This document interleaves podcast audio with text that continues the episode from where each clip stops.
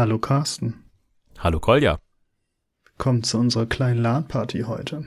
Mhm, Heute sprechen wir über. Okay, das ist mir zu trashig.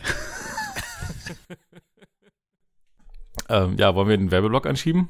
Ich finde, es ist richtig gute Zeit, einen Werbeblock zu machen. Okay, dann schieß mal los, Kolja. Was möchtest du erzählen? Ja, wir haben ja letztes Mal schon erzählt, dass wir fleißig am Engine entwickeln sind und ich wollte einfach nochmal darauf hinweisen, dass Alpaca mittlerweile auf GitHub Open Source ist und wir auf dem Global Game Jam erfolgreich in 48 Stunden ein Point-and-Click-Adventure bauen konnten mit vier verschiedenen Räumen, mit Animationen, mit sehr viel Dialog. Komplett haben wir es nicht vertont. Wir haben es halb vertont in der Zeit und waren super zufrieden, haben super viel schnellen Fortschritt gemacht und eigentlich nur in Lua entwickelt und keine Änderungen an der Engine selber gebraucht. Ja, genau. Also es ist wirklich cool, wie wenig wir programmieren mussten, auch wenn wir gerne programmieren. Ähm, aber es ist wirklich bemerkenswert. Außerdem sind Alpakas voll die coolen Tiere und ich finde, unser Akronym A Library for Point-and-Click Adventures, Alpaca, ist halt einfach mal das Akronym, oder? Ich bin voll Okay. dabei. Genau. Schwei betretenes Schweigen, Eigenlob. Ah, äh, seid froh, dass ihr das hier nicht riechen könnt im Podcast. Ich würde sagen, wir fangen einfach nochmal an. Hallo Kolja. Hallo Carsten.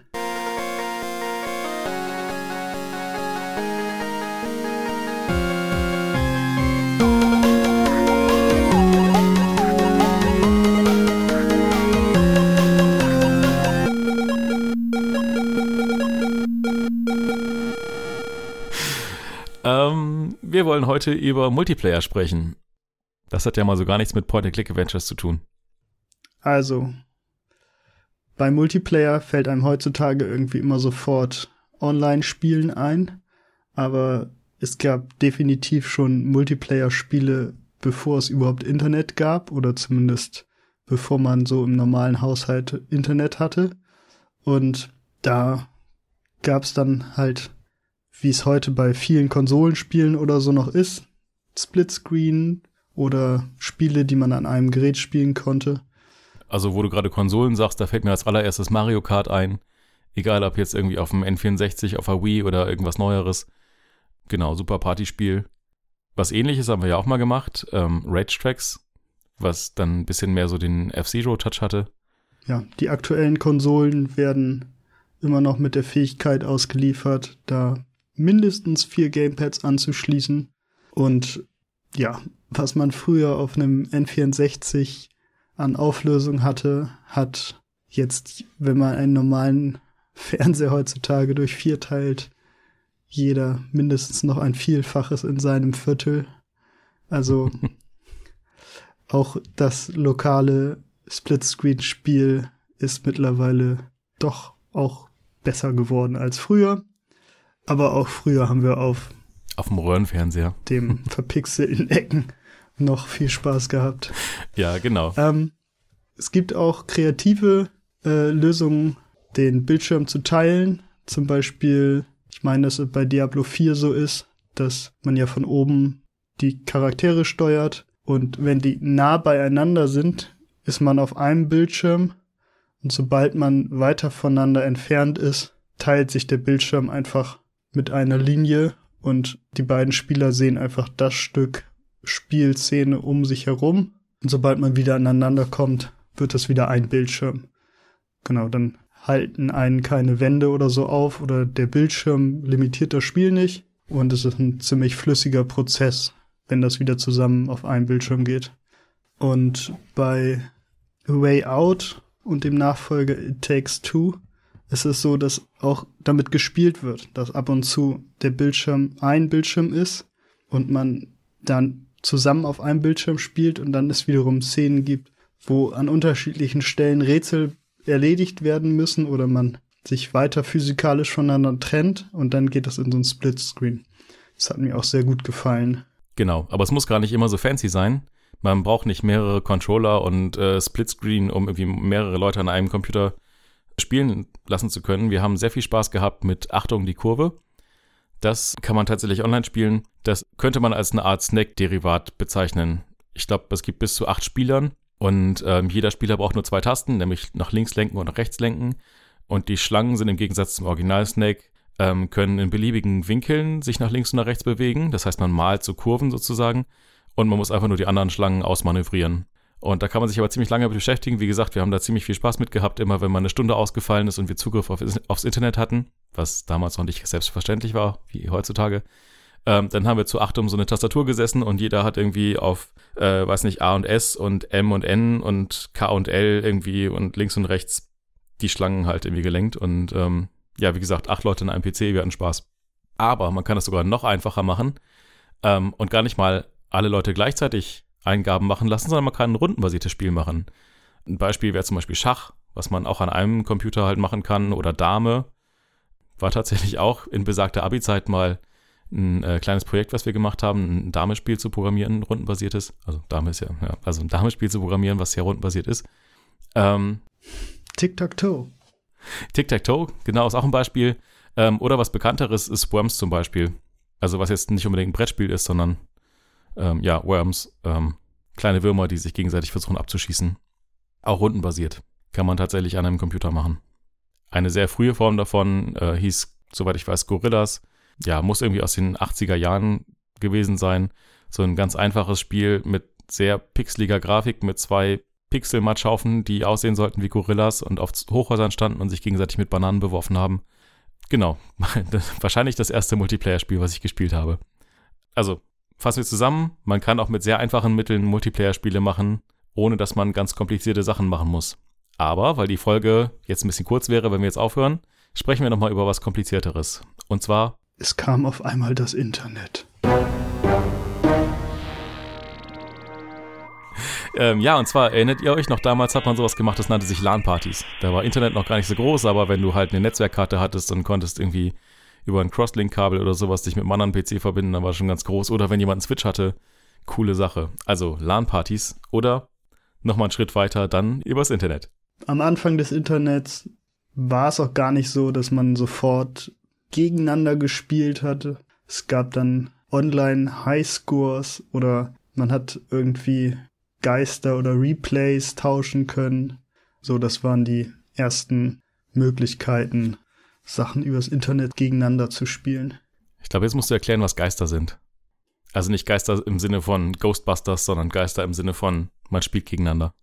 Angenommen, also ich kenne es am meisten von Autorennspielen, dass man einmal fährt und der Computer zeichnet die gefahrene Strecke auf und dann kann man das als Geist laden und nochmal fahren und sieht so eine ausgegraute Version von dem vorigen Rennen und kann gegen diesen Geist in Anführungszeichen dann fahren, was du vorher gefahren hast. Ich weiß gar nicht aus welchem Spiel. Ich habe das auch aus irgendeinem, weiß nicht, ob das Trackmania war oder sowas. Ich glaube, da habe ich das das erste Mal gesehen, aber es geht bestimmt schon viel früher.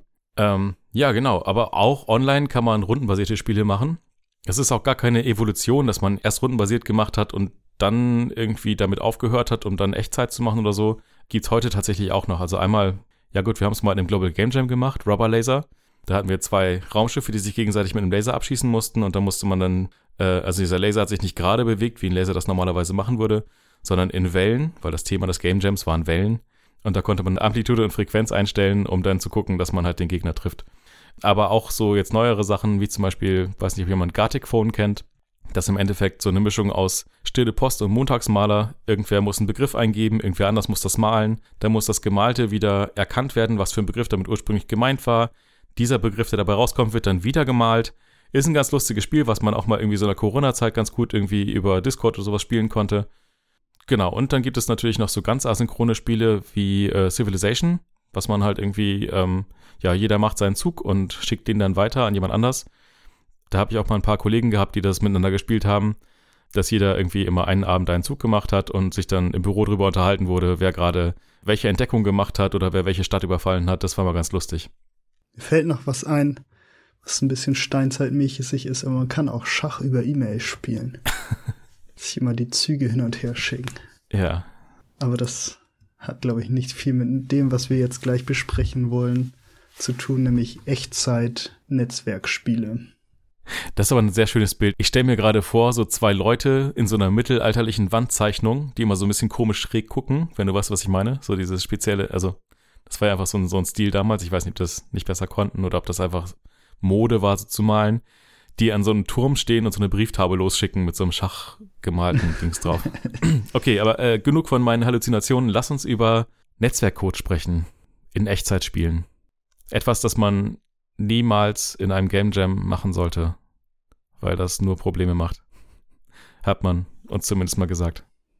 Vielleicht einleitend, wenn man über Netzwerk zwei Rechner miteinander verbindet und da dieses Internet dazwischen ist, dann gibt es sowas wie eine Verzögerung. Dadurch, dass in dem schnellsten Fall das Signal mit Lichtgeschwindigkeit irgendwohin transportiert wird, gibt es halt eine Verzögerung.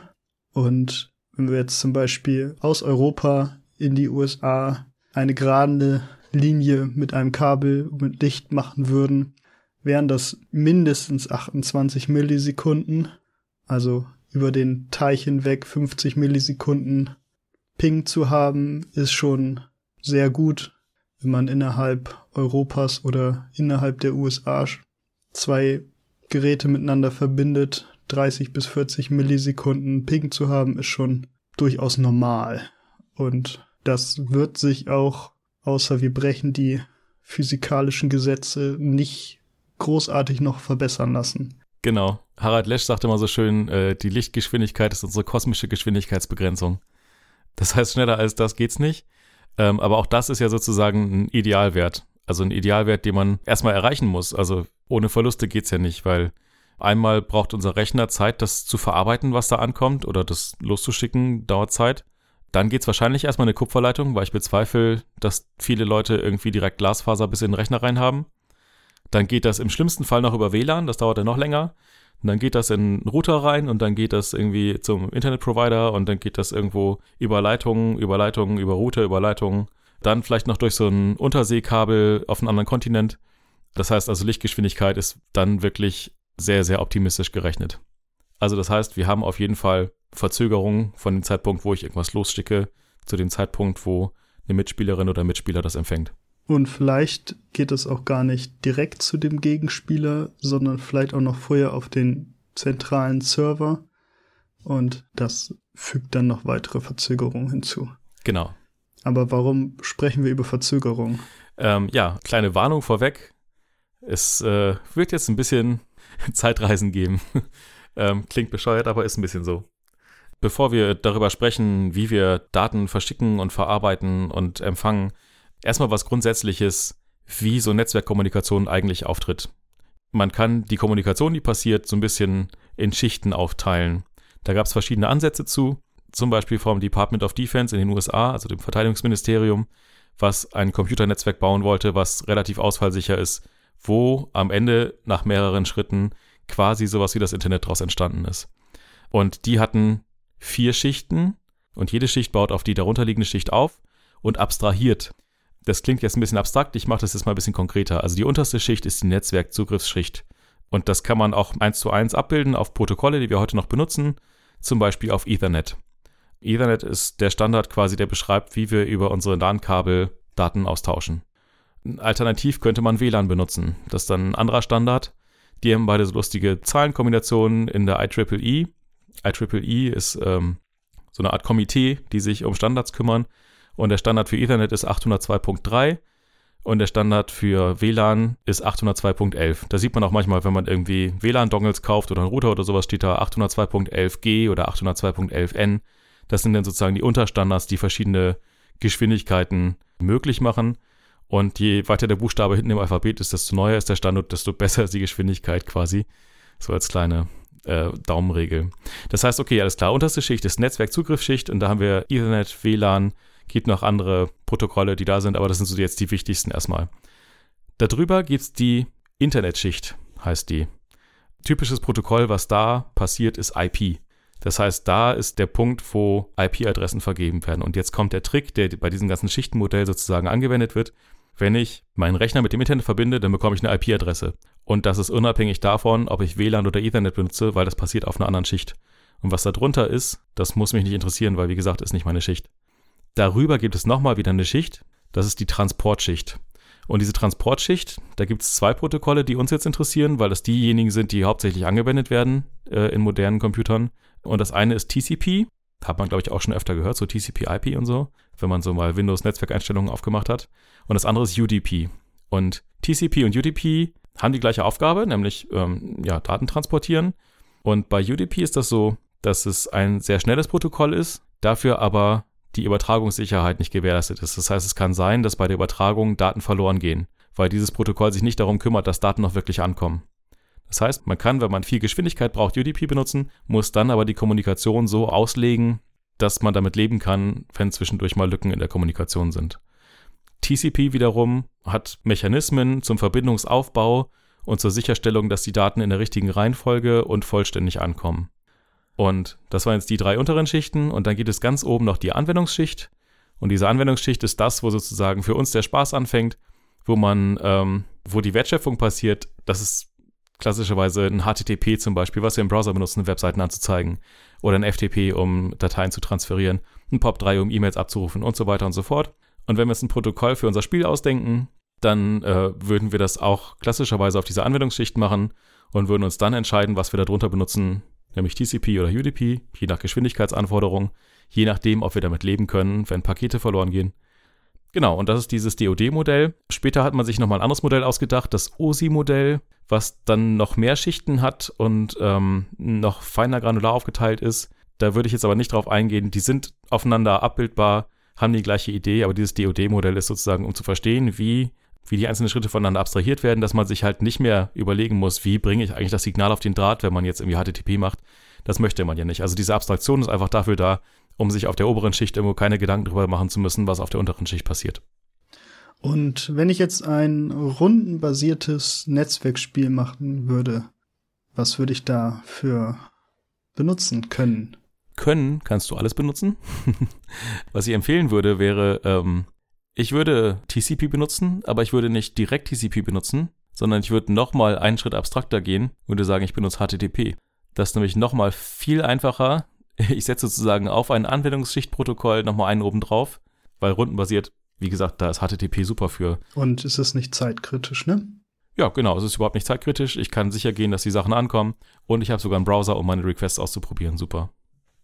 Und wenn wir jetzt ein neues Counter-Strike machen möchten, wo jede Millisekunde zählt, was würde man da machen? Dann muss man sich überlegen, ob man damit klarkommt, dass bei UDP Pakete verloren gehen können. Dann muss man die Sachen, die man sendet, so senden, dass es nicht schlimm ist, wenn zwischendurch mal eine Position verloren geht.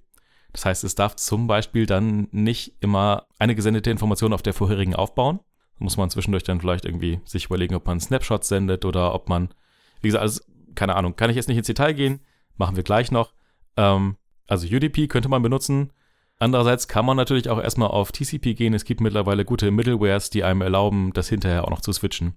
Und wie immer gilt, Premature Optimization is the root of all evil. Man kann sich überlegen, wenn man weiß, dass man definitiv ein Problem mit Performance haben wird, dann muss man UDP benutzen. Wenn man sagt, es könnte sein, dass ich ein Performance-Problem bekomme, ja, muss man sich überlegen, ob man es nicht vielleicht erst mit TCP ausprobieren möchte ist, denke ich, eine Fallentscheidung.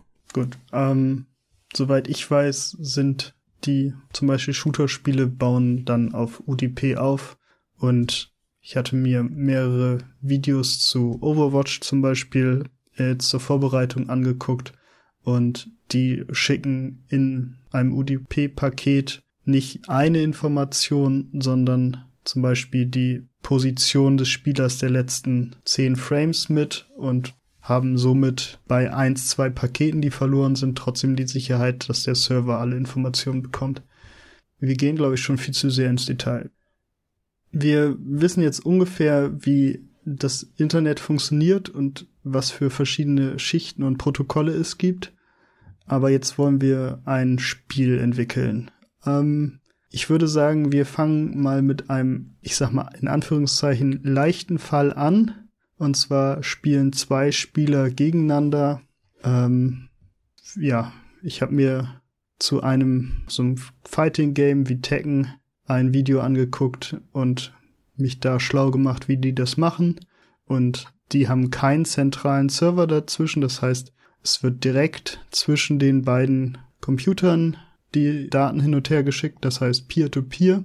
In diesem Fall einfach nur ein Player gegen einen Player.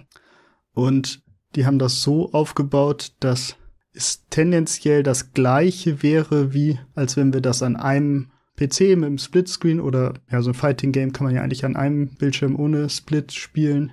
Die haben das so aufgebaut, als ob man zusammen in einem Zimmer sitzen würde, an einem Gerät, nur halt jetzt das Netzwerk dazwischen gemacht.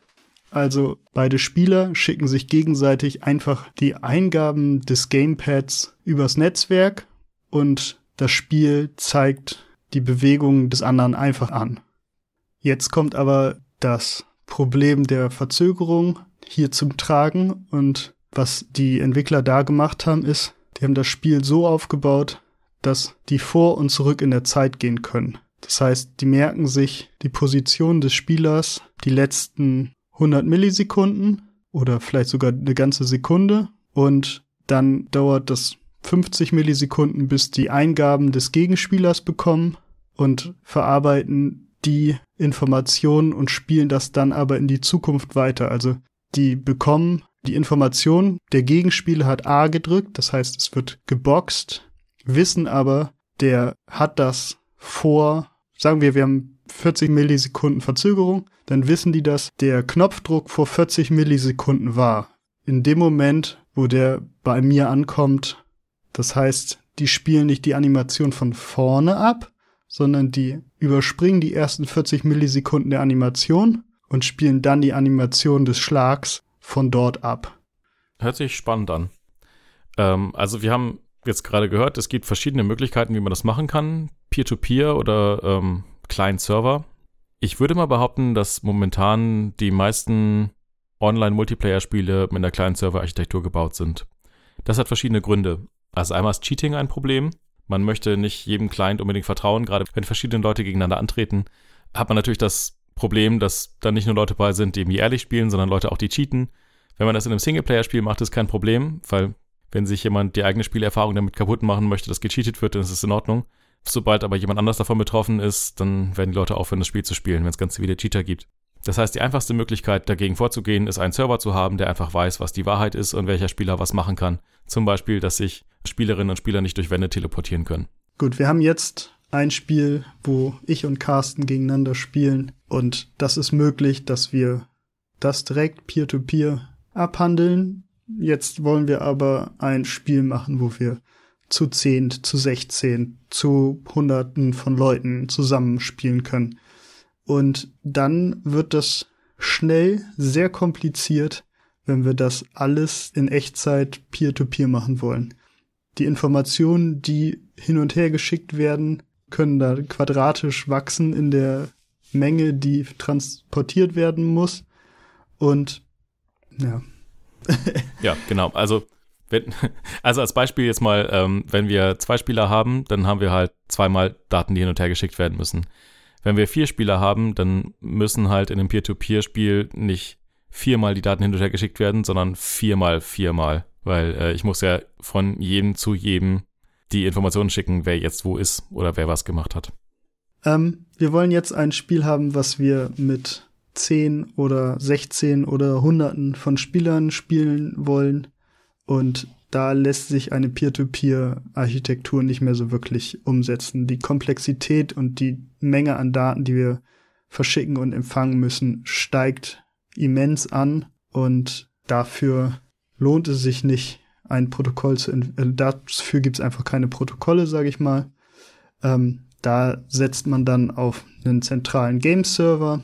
Das heißt, wir haben nicht nur zehn Leute, die das Spiel spielen, sondern wir haben noch einen weiteren Computer, auf dem das Spiel läuft, ohne Oberfläche, der Server und alle zehn Spieler sind mit diesem Server verbunden und der Server sammelt alle Informationen von allen Spielern, berechnet den Zustand der Spielwelt mit allen zehn Eingaben und verteilt diese Informationen dann wieder an alle zehn Spieler. Das hat den Vorteil, dass wir eine Instanz haben, die nicht von einem potenziellen Cheater kontrolliert wird. Das heißt, wir haben eine Instanz, die diktiert, was der wirkliche Zustand ist. Der Game Server kann überprüfen, ob die Bewegungen alle möglich sind, dass keine Spieler durch Wände gehen, dass Schüsse nicht durch Wände fliegen oder oder dass irgendwie Lebensenergie sich auf komische Art und Weise einfach wieder auffüllt. Genau, also das, der Online-Server oder der zentrale Server hat halt die Kontrolle, dass nicht unbedingt gescheatet wird und dass ähm, die Komplexität des Netzwerks reduziert wird. Alle müssen nur einen Knoten, und zwar den Server kennen, und der kennt alle anderen. Und nicht alle müssen sich gegenseitig kennen und sich gegenseitig Daten schicken. Genau. Gerade auch für Online-Spiele ist ein zentraler Server auch eine sinnvolle Sache, weil die Spielerinnen und Spieler müssen sich ja irgendwie finden. Wenn ich hier lokal im Netzwerk bin, dann, keine Ahnung, sagen wir, Koya und ich sind im gleichen Netzwerk und wir wollen ein Spiel zusammenspielen, dann kann ich seine IP-Adresse eingeben, wir können es verbinden, alles super. Wenn Koya jetzt zu Hause sitzt und ich sitze zu Hause, dann muss ich ja irgendwie eine Verbindung zu ihm hinkriegen. Dafür brauche ich seine IP-Adresse. Das Problem ist, er hat zu Hause seine privaten IP-Adressen, ich habe hier meine private IP-Adresse. Unter Umständen haben wir sogar die gleiche Adresse, nur unsere Router sorgen dafür, dass das da keine Kollisionen gibt, weil wir alle unsere eigenen Adressbereiche haben. NAT nennt man das. Gibt's auch einen Witz zu, den machen wir aber nicht in dieser Episode. So, ähm, und genau, das heißt, man muss sich irgendwie gegenseitig finden. Dafür braucht man irgendwo eine öffentliche IP-Adresse, die man erreichen kann. Oder einen Hostnamen. Ein guter Hostname dafür ist zum Beispiel Google, den kennen alle. Ähm, oder, weiß nicht, Steam oder sonst irgendwas. Ja, also äh, irgendwo ein, eine Adresse, die man erreichen kann. Und da ist so ein Server, der online zentral steht, halt eine super Sache, weil da kannst du hinfragen, kannst du sagen, ich möchte mich gerne mit irgendwem verbinden. Und der hat irgendwo eine Datenbank, wo Spieler drin stehen. Und dann kann man sich mit denen verbinden. Und das kann man einmal halt zum Matchmaking sozusagen oder zum Verbindungssuchen benutzen für Peer-to-Peer-Spiele, die dann danach wirklich dann nur zwischen unseren Rechnern ausgehandelt werden. Oder man kann, wie gesagt, dann halt einfach einen zentralen Game-Server haben, über den auch das Spiel abläuft. Okay, also sagen wir, ähm, wir haben uns entschieden, ob Peer-to-Peer -Peer oder Client-Server. Jetzt müssen wir uns überlegen, was senden wir überhaupt? Vertrauen wir den Clients und haben kein Cheater-Problem und senden einfach den aktuellen Zustand, den so ein Client glaubt zu haben. Das heißt, ich sende, wie viel Lebensenergie habe ich gerade und wo stehe ich gerade. Oder man sendet halt nur die Inputs, die eine Spielerin, Spieler macht. Da muss man halt aber dafür sorgen, dass wirklich immer klar ist, dass auf allen Clients das gleiche passiert, wenn jemand nach links laufen drückt. Hat den Vorteil, dass nur der Server weiß, was in Wirklichkeit passiert und auch nur der Server das dann entscheiden darf. Wie gesagt, wieder ein Vorteil gegen Cheater. Wenn wir uns dann entschieden haben, was wir senden, dann müssen wir uns auch noch überlegen, wie wir das senden wollen. Man möchte ja gerade, wenn wir jetzt über irgendwie knappe Bandbreite und geringe Latenz und sowas gesprochen haben, also einen niedrigen Ping, wollen wir die Daten möglichst platzsparend verschicken. Das heißt, JSON ist vielleicht nicht unbedingt geeignet, wenn man jetzt das nächste Counter-Strike entwickeln möchte. Andererseits muss es nicht nur platzsparend sein, sondern es muss auch schnell sein. Das heißt, wenn man jetzt irgendwie einen Kompressionsalgorithmus hat, der aber 25 Millisekunden braucht, um irgendwie ähm, kleine Sachen zu komprimieren, dann hat man da wieder den Zeitverlust. Das heißt, man muss irgendwo ja einen guten Mittelweg finden zwischen kompakt und schnell zu erstellen und auch wieder schnell auszupacken. Außerdem muss man sich dann halt überlegen, wie kann das Ganze plattformübergreifend funktionieren. Wenn jetzt alle einen x86-PC haben, auf denen das gleiche Betriebssystem läuft, dann ist es gar kein Problem. Dann kann man tatsächlich die interne Repräsentation, was im Speicher sozusagen so eine Floating-Point-Zahl ist, einfach die Bytes nehmen, auf die Leitung legen, rüberschicken, auf der anderen Seite wieder auspacken. Wunderbar, ist genau das gleiche. Wenn ich jetzt irgendwie äh, ein Handy und einen Computer zusammen spielen lassen möchte, dann hat der Computer meistens eine Intel-CPU und das Handy meistens eine ARM-CPU. Und die Architektur von diesen Dingern ist anders. Und das heißt, dass unter Umständen Zahlen, also gerade Kommazahlen, Floating Point Values, unterschiedlich dargestellt werden. Und wenn ich dann hier eine 3,1 losschicke, dann kann das sein, dass auf der anderen Seite was ganz anderes ankommt und dann geht das Spiel kaputt. Das heißt, ich muss mir überlegen, wie kann ich plattformübergreifend Daten austauschen. Und da gibt es tatsächlich ganz gute Middlewares für. Man muss das Rad dann nicht neu erfinden. Aber wenn man das Rad neu erfinden möchte, muss man sich genau über solche Sachen Gedanken machen. Und es kann erstaunlich schwer sein, so was Einfaches wie eine Kommazahl so zu serialisieren und zu deserialisieren, dass auf der anderen Seite das gleiche rauskommt, auch wenn das nicht die gleiche Rechnerarchitektur ist. Und die großen Firmen im Spielebusiness haben sich überlegt, wir haben für bestimmte Spiele Netzwerk implementiert. Wir haben das bei einem Halo bei Millionen von Spielern ausprobiert. Wir haben Counter-Strike gemacht und wissen, wie man, wie man netzwerkoptimierte Spiele macht. Und deswegen gibt es von den großen wie Microsoft und Steam Lösung von Microsoft heißt das PlayFab. Bei Steam gibt's eine ganze Kategorie in den Dokumentationen zu Multiplayer und Networking. Da kann man dann auch mit seinen Steam-Freunden zusammen die über Steam finden. Also muss sich auch als Entwickler nicht unbedingt über die Freundesliste oder so kümmern. Dann gibt es Photon, das ist so ein bisschen unabhängig. Das ist nicht an irgendwie Xbox oder Steam gebunden oder an Windows. Oder Epic Games hat auch eine Netzwerk-Library, wo man die Epic-Freunde hat und mit solchen Services kann man sich sehr, sehr viel Arbeit ersparen und auch als kleiner Entwickler Multiplayer-Spiele machen, die am Schluss funktionieren, hat dann aber je nach Service unter Umständen Kosten. Wenn das dann ein Erfolg wird, muss man sich bewusst sein, dass dann Server von den Dienstleistern zur Verfügung gestellt werden und dass das dann Geld kostet. Also muss man sich drüber überlegen, wie man währenddessen von den Spielern Geld einsammelt, damit man am Schluss die Server bezahlen kann. Wobei man nicht nur bei den Großen irgendwelche Dienste einkaufen muss, sondern man kann auch Libraries benutzen, um selber Server zu betreiben oder um Peer-to-Peer-Spiele im lokalen Netzwerk zu unterstützen. Das haben wir für libgdx zum Beispiel mal gemacht. Äh, das ist eine Java-Engine. Die hat selber, glaube ich, keine Netzwerkkomponente mit drin, zumindest keine komfortable. Und da haben wir für Colorful eine Third-Party-Library benutzt, die hieß CryoNet. Ähm, ich glaube, Cryo wegen Kryogenschlaf, wo man Personen irgendwie einfrieren lassen kann und dann wieder auftaut. Und ich glaube, da war auch so die Idee, dass man einfach die Daten, die man verschicken möchte, halt einfriert und dann wieder auftaut auf der anderen Seite. Und die war tatsächlich ziemlich cool. Da war auch dieses Feature inbegriffen, was ich vorhin meinte, dass man sich nicht entscheiden muss, ob TCP oder UDP, sondern da hat man quasi dieser Library gesagt, welche Typen, welche Klassen möchte ich übers Netzwerk serialisieren. Die hat man sozusagen in dieser Library angemeldet. Die hat sich dann um die Serialisierung und Deserialisierung gekümmert und um das Verschicken. Und dann musste man nur noch auswählen, möchte ich TCP oder UDP haben. Das hat uns sehr viel wegabstrahiert und das war dann tatsächlich sehr cool, damit zu arbeiten. Und wir haben es immerhin geschafft, in einem 48-Stunden-Game Jam einen Multiplayer, ähm, ja, Shooter kann man fast sagen. Man hat sich mit Farbe besprüht, ähm, zu entwickeln. Und das konnte man spielen. Ich will es jetzt nicht als fertiges Produkt verkaufen, aber so Libraries können einem da echt viel abnehmen. Ähm. Genau. Sagen wir, wir haben jetzt eine kleine Serverarchitektur und jetzt möchten wir, dass das Spiel sich für alle Clients, die angeschlossen sind, flüssig anfühlt. Und das ist gar nicht so einfach, wie sich das anhört, weil wir haben ja gelernt, wir haben eine Latenz, also eine Wartezeit zwischen dem, was am Client passiert und dem Zeitpunkt, wo es am Server ankommt. Und dann nochmal sozusagen von dem, was der Server dann berechnet und an die Clients verschickt. Das heißt, wenn ich mit Koya spiele über einen Server und ich drücke die Taste, dass ich nach links laufe, habe ich mehrere Probleme. Erstes Problem, wir wollen keine Cheater haben. Das heißt, der Server muss entscheiden, ob jemand laufen darf oder nicht. Nämlich, ob da eine Wand ist zum Beispiel oder nicht.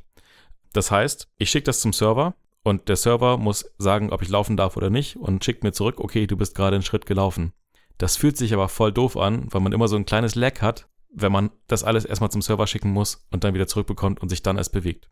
Das heißt, erstes Problem, wir müssen irgendwie zusehen, dass man sofort losläuft, wenn man sagt, ich möchte laufen. In dem Tutorial, was ich mir dazu angeguckt habe, wird das Client-Side Prediction genannt. Das heißt, ich drücke nach links und mein Client, also das Spiel, was auf meinem Computer läuft, sagt, okay, das klar, du läufst nach links, ich schicke das mal eben zum Server und der macht dann, dass das passt. Und das ist dann auch tatsächlich so, der Server guckt dann, ja, okay, der ist gelaufen, schickt dir wieder zurück, alles klar, du bist gelaufen, wunderbar, stimmt überein. Nehmen wir jetzt mal an, ich habe gecheatet und habe meine Laufgeschwindigkeit äh, um das Doppelte, äh, auf das Doppelte gesetzt. Und dann schickt der Server halt zurück so, nee, nee, nee, Freundchen, du bist nicht jetzt zwei Schritte gelaufen, du bist einen Schritt gelaufen. Dann wird das sozusagen korrigiert und äh, der Cheater wird dann einen Ruckler mitbekommen. Ist aber nicht schlimm, weil der hat ja eh gecheatet, dann darf das auch ruckeln bei dem. Okay, zweites Problem. Wenn ich sage, ich drücke jetzt auf den Linksknopf und laufe nach links, schickt das zum Server, der Server verarbeitet das und schickt das dann zu Kolja. Dann sieht Kolja sozusagen das, was ich in der Vergangenheit gemacht habe, weil das ist ja sozusagen äh, zweimal Laufzeit her, also Laufzeit von mir zum Server und vom Server zu Kolja. Jetzt ist es so, dass wir keinen konstanten Strom an Daten da haben, sondern wir schicken halt regelmäßig Updates. Von mir zum Server, vom Server zu Kolja. Und andersrum auch. Ich kriege auch Updates von Kolja. Und das würde halt ziemlich doof aussehen, wenn sich die Spielfiguren so ruckartig bewegen würden, nämlich immer nur dann, wenn neue Positionsdaten reinkommen. Was könnte man machen? Okay, man könnte extrapolieren. Also das heißt, den aktuellen Zustand, den man gerade bekommen hat, nehmen und einfach sagen, okay, alles klar, die Geschwindigkeit, die da jetzt gerade da war, die benutze ich einfach und rechne das auf die Position drauf, die ich sozusagen gerade bekommen habe. Und wahrscheinlich, wenn sich die Bewegung nicht geändert hat, dann wird das schon stimmen. Oft ist das auch so, wenn ich jetzt, keine Ahnung, sagen wir, wir haben eine Gewehrkugel und die fliegt da lang, die wird auch weiterhin geradeaus fliegen. Bei einem Autorennspiel kann man auch sagen, okay, alles klar, wenn jetzt nicht gerade eine Kurve fährt, die Geschwindigkeit ist, weiß nicht, 50 km/h, fährt geradeaus, kann passen. Sieht halt doof aus, wenn es denn doch nicht passt. Das heißt, dann hat man so Ruckler drin, weil dann der Server sagt so, naja, die Bewegung ist halt doch anders gewesen, als du es vorher gesagt hast. Das heißt, wir wollen eigentlich nicht extrapolieren, sondern interpolieren. Extrapolieren bedeutet, ich habe irgendwas und tu so, als hätte ich weitere Werte und rechne mir diese Werte zurecht. Interpolieren heißt, ich habe zwei Werte, einen Startwert und einen Endwert und berechne mir die Werte dazwischen. Und das ist das, was ich eigentlich möchte, weil da kenne ich den Zielwert und da kann ich nicht am Ziel vorbeischießen sozusagen. Was dafür aber notwendig ist, ist, dass die Clients in verschiedenen Zeiten leben. Das heißt, ich tue so, als wäre das, was ich gerade bekommen habe, das, was in der Zukunft passiert. Dann kann ich nämlich aus dem, was ich vorher schon hatte und dem, was ich gerade bekommen habe, interpolieren, bis ich das nächste Update kriege. Dafür ist es wichtig, dass die Updates regelmäßig kommen. Das heißt, sagen wir mal, ich bekomme alle 100 Millisekunden ein Update dann kann ich, wenn ich ein neues Update bekommen habe, sagen, okay, alles klar, das ist etwas, was in 100 Millisekunden der aktuelle Stand sein wird. Und dann kann ich das interpolieren und man hat eine smoothe Bewegung zwischen dem, was sozusagen vorher war und dem, was dann sein wird. Das führt natürlich dazu, dass man ganz leicht unterschiedliche Realitäten sieht. Und wenn wir jetzt sagen, wir spielen Shooter und ich verstecke mich gerade hinter einer Wand und Kolja sieht aber noch, was ich vorher gemacht habe, da war ich noch nicht hinter der Wand und schießt auf mich, dann muss man irgendwo eine Entscheidung treffen, hat Kolja mich jetzt gesehen und konnte mich treffen beim Schießen oder hat Kolja mich nicht gesehen und ich habe mich rechtzeitig versteckt? Das ist sozusagen eine Entscheidung, die man dann treffen muss. Aber das ist der Preis, den man halt dafür zahlt, dass man sagt, okay, ich habe eine smoothe Spielerfahrung. Alle sehen eine leicht unterschiedliche Realität, aber wir reden hier halt von, also wir reden hier halt im Bereich von Millisekunden. Und diese Ruckler würde man wahrnehmen. Diesen leichten Unterschied im Millisekundenbereich, den merkt man halt nicht. In der Regel. Wie gesagt, wenn es jetzt um den Headshot geht, ist vielleicht was anderes. So, und das wollte ich einfach nur nochmal so ein bisschen wiedergeben, was in dem Tutorial geschrieben wurde, weil mir das ein bisschen die Augen geöffnet hat. In der Praxis ist das, glaube ich, richtig schwierig umzusetzen, das halt zufriedenstellend umzusetzen und auch in irgendwelchen Konfliktfällen halt Entscheidungen zu treffen. Wie gesagt, den Link auf dieses Tutorial werden wir auch mit in die Episodenbeschreibung tun. Das ist, denke ich, für einen Podcast auch zu kompliziert. Aber ich wollte es auch mal erwähnt haben, um vielleicht euch auch einmal den Denkanstoß zu geben. Ja, und jetzt höre ich auch schon wieder auf. Das war ganz schlimm, ich weiß. Gut, jetzt haben wir viel über technische Sachen gesprochen. Vielleicht lass uns doch noch mal gucken. Braucht man denn Multiplayer, um ein Spiel zu machen? Oder was, was ist der Wert von Multiplayer in Spielen? Das ist so eine gute Frage. Also, ich habe ja eine Zeit lang mal geguckt, was gibt es eigentlich so für Open Source Spiele? Open Source Spiele für Linux zum Beispiel. Und es ist tatsächlich nicht ganz einfach, vor einer Weile war das so, da gab es irgendwie so fünf oder sowas, die irgendwie ganz interessant aussahen, die halt irgendwie auch 3D waren und so. Und es waren alles Quake-Klone. also im Endeffekt ist es halt irgendwie immer so, so eine Quake 3 Arena oder irgendwie sowas und äh, man schießt sich gegenseitig ab im lokalen Netzwerk. Das sind irgendwie Alien Arena und Open Arena und äh, wie sie alle heißen. Äh, da gab es auch noch mehr, von denen ich die Namen nicht aussprechen kann. Aber wie gesagt, das waren immer dieselben Dinger und ich dachte, ja, es ist ein bisschen schade. Also wenn ich jetzt einen Shooter entwickeln würde und den als Open Source Spiel entwickeln wollen würde, weil ich sagen würde, hey cool, ich möchte was in diese Community beitragen, dann halt nicht noch so ein Arena Shooter in Multiplayer. Natürlich ist das eine bequeme Ausrede, um keinen Content generieren zu müssen, weil Wiederspielwert passiert halt dadurch, dass ich mich mit meinen Freunden zusammen irgendwo in so eine Arena ähm, reinhänge und dann ein bisschen gegenseitig beschieße um fair zu sein, in der Pandemie ähm, ist natürlich auch so ein Multiplayer-Spiel, was man bei sich zu Hause spielen kann, aber mit anderen im Netzwerk irgendwo eine tolle Gelegenheit gewesen, um mit Leuten zu interagieren, obwohl man sich isolieren sollte. Andererseits sind Spiele für mich persönlich auch immer so ein bisschen Eskapismus und für mich ist ganz oft die Story wichtiger als eine Mechanik. Ich spiele jetzt keine Visual Novels, aber so schon sowas, also in Richtung Walking Simulator ist halt schon was, was mir gefallen könnte. Und das finde ich tatsächlich ein bisschen schade. Das kommt jetzt mehr sozusagen auch mit dieser größeren Indie-Welle, die seit ein paar Jahren so durchs Internet schwappt, dass halt auch Story-Spiele irgendwie entwickelt werden. Aber wie gesagt, eine Zeit lang fand ich das sehr auffällig und sehr krass, dass halt sehr viele Multiplayer-Spiele einfach entwickelt wurden, weil es natürlich sehr viel Aufwand ist, Content zu erzeugen, den am besten noch zu vertonen, eine Story mit reinzumachen und so weiter und so fort. Ja, hat alles seine Vor- und Nachteile.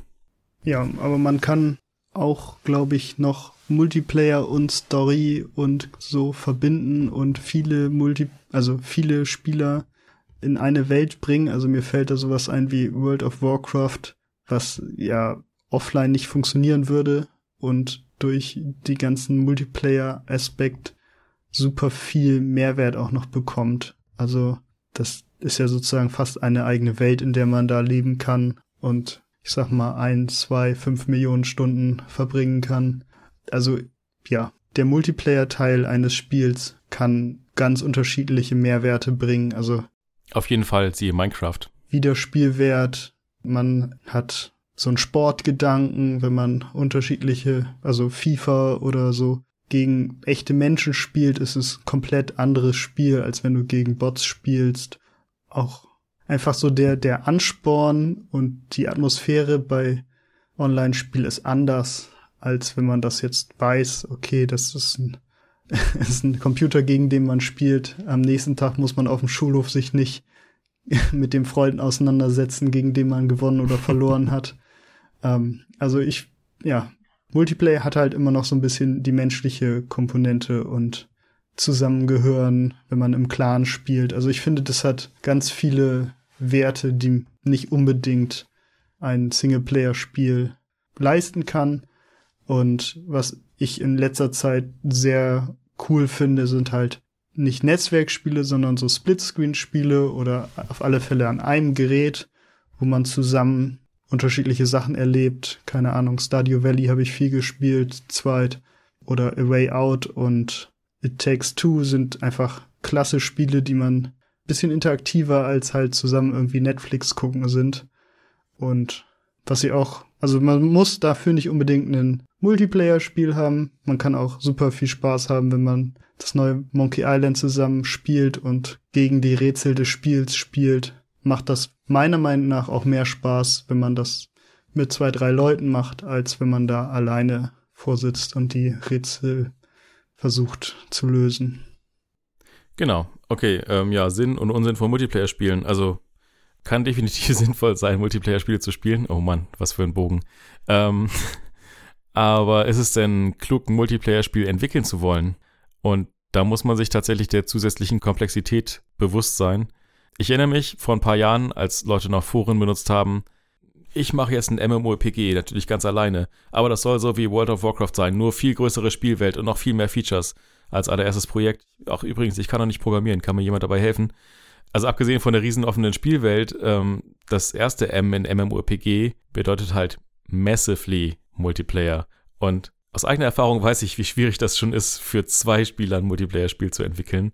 Ähm, wie gesagt, also hohe Ambitionen. Danach wollte dann jeder irgendwie sowas wie Minecraft bauen, weil dann war das die nächste Sau, die durchs Dorf getrieben wurde.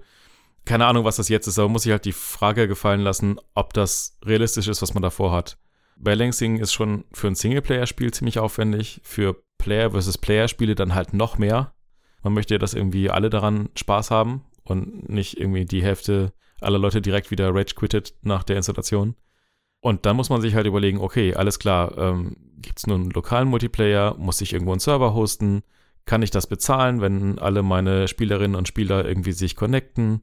Muss ich Support leisten für das Hosting, wenn ich selber mache? Ähm, was ist, wenn ich gededost werde? Also das heißt, irgendwie durch verteilte Anfragen meine Server lahmgelegt werden. Klar gibt es dafür irgendwie Services, die man äh, irgendwie buchen kann, aber ist die Frage, funktioniert das auch für mein Spiel? man muss sich um Datenschutz kümmern und so weiter und so fort. Das heißt also, ich, ich denke mir mein Traumspiel aus und sage, ja, das soll irgendwie jetzt ein Online-Spiel werden. Und dann kommt man auf den Boden der Realität zurück und sagt, ah, ach so, ja, okay, mhm. Ja, alles klar, mein nächstes Spiel wird dann doch so ein Tic-Tac-Toe. Und ich, ich würde gerne noch einen Punkt hinzufügen. Angenommen, das Spiel gefällt den Spielern und es ist ein Online-Spiel und man hat Server, um die man sich kümmern kann, dann kann man nicht mal eben einfach so sagen, ja, ich habe keine Lust mehr, ich äh, mache einfach alles aus. Wenn man jetzt ein, ein Singleplayer-Spiel hat und das funktioniert von vorne bis hinten, dann funktioniert das auch noch in 100 Jahren. Und wenn was jemand spielt, dann gibt's da keine, ja, keine Anfragen an irgendwelche Server.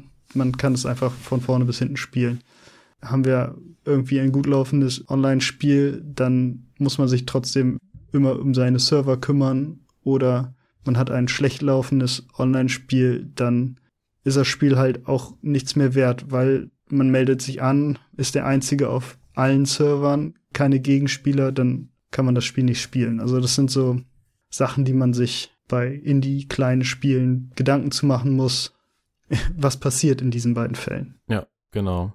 Ich meine, wie gesagt, also die Entwicklung ist halt aufwendiger als ein Singleplayer. Es kann funktionieren, wie gesagt, bei Colorful hat es funktioniert. Andererseits würde ich auch sagen, Colorful ist nichts, was man jetzt irgendwo ausrollen kann oder sagen kann, da spielen jetzt irgendwie massig die Leute drauf. Ich muss mir halt die Frage gefallen lassen, kann ich das, kann mein Team das? Kann ich eventuell, wenn das wirklich mein Herzensprojekt ist und ich unbedingt so ein Multiplayer-Spiel machen will, kann ich das irgendwie downscopen? Ich sage, okay, alles klar, ich mache nur einen lokalen Multiplayer oder ich mache nur einen Splitscreen mit verschiedenen Controllern. Oder benutze ich einen Service äh, wie von Steam zum Beispiel. Aber wie gesagt, auch dann hat man das Problem, dass man halt andere Menschen braucht, mit denen man spielen kann. Ja, und bevor wir das jetzt hier beenden, wollte ich nochmal so einen kleinen Denkanstoß machen. Ich weiß, Google hat Stadia erstmal eingestampft, aber ich habe das Gefühl, Cloud Gaming könnte nochmal in das Ganze so ein bisschen einen anderen Twist reinbekommen. Man hat die Cloud, in der Cloud sind die Server sehr nah aneinander. Das heißt, man spielt mit fast keiner Latenz mehr, weil die Server alle im gleichen Rechenzentrum sind. Man hat sehr viel Rechenpower, um bestimmte Sachen in der Spielwelt zu machen. Also ein WoW, was jetzt sozusagen in der Cloud designt wäre mit heutiger Technologie, könnte wahrscheinlich eine sehr viel dynamischere Welt haben. Und man verbindet sich dann mit dem Bild und also mit Cloud Gaming dazu und joint einer Riesenwelt oder so. Also ich könnte mir vorstellen, dass da noch sehr interessante Spiele auf uns warten die von größeren Teams entwickelt werden können, die diese Technologie vernünftig ausnutzen können. Klingt voll spannend, wobei ich einen Einwand hätte. Und zwar die Latenz von deinem Controller bis zu dem Server ist trotzdem noch genauso lang. Ja, aber die Spielwelt an sich kann komplexer werden. Ja, und, auf jeden Fall. Ähm, ja, es ist komplett, es ist nicht die, die Latenz weg, sie ist woanders, aber mhm. ähm, ich kann mir vorstellen, dass es da wenn Stadia oder so so ein Spiel hätte, was sozusagen die Stärken von der Cloud komplett ausnutzt, dass sie es vielleicht dann nicht eingestampft hätten. Das kann gut sein. Zwei Informatiker telefonieren. Ring, ring. Hallo Carsten, wie ist das Wetter bei dir? Caps Lock. Hä? Shift unendlich. Klassisches Bremer Wetter. Dieser Witz wurde uns präsentiert, nein, nicht präsentiert, sondern eingesendet von Stefan. Stefan hat uns nämlich eine sehr nette E-Mail geschrieben mit Feedback zu unserem Podcast. Er hat gesagt, er findet uns cool, das mögen wir natürlich. Ähm, Nein, aber jetzt mal im Ernst. Dieser Witz wurde uns eingesendet von Stefan. Stefan hat uns eine E-Mail mit sehr nettem Feedback geschickt. Das finden wir total cool. Seid bitte wie Stefan, schickt uns Feedback, weil das pusht uns so richtig. Dann merken wir nicht nur an den Spotify-Zahlen, dass unser Podcast gehört wird. Und das sorgt dafür, dass wir noch mehr Episoden machen. Also, seid wie Stefan, schreibt uns. Finden wir gut. Ja. Vielen Dank und bis zum nächsten Mal. Tschüss. Tschüss.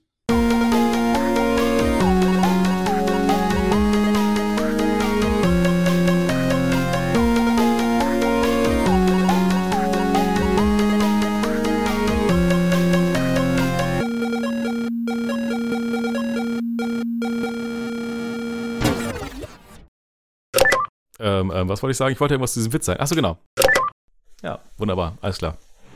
Voll ins Mikro gespuckt, aber hat nicht übersteuert.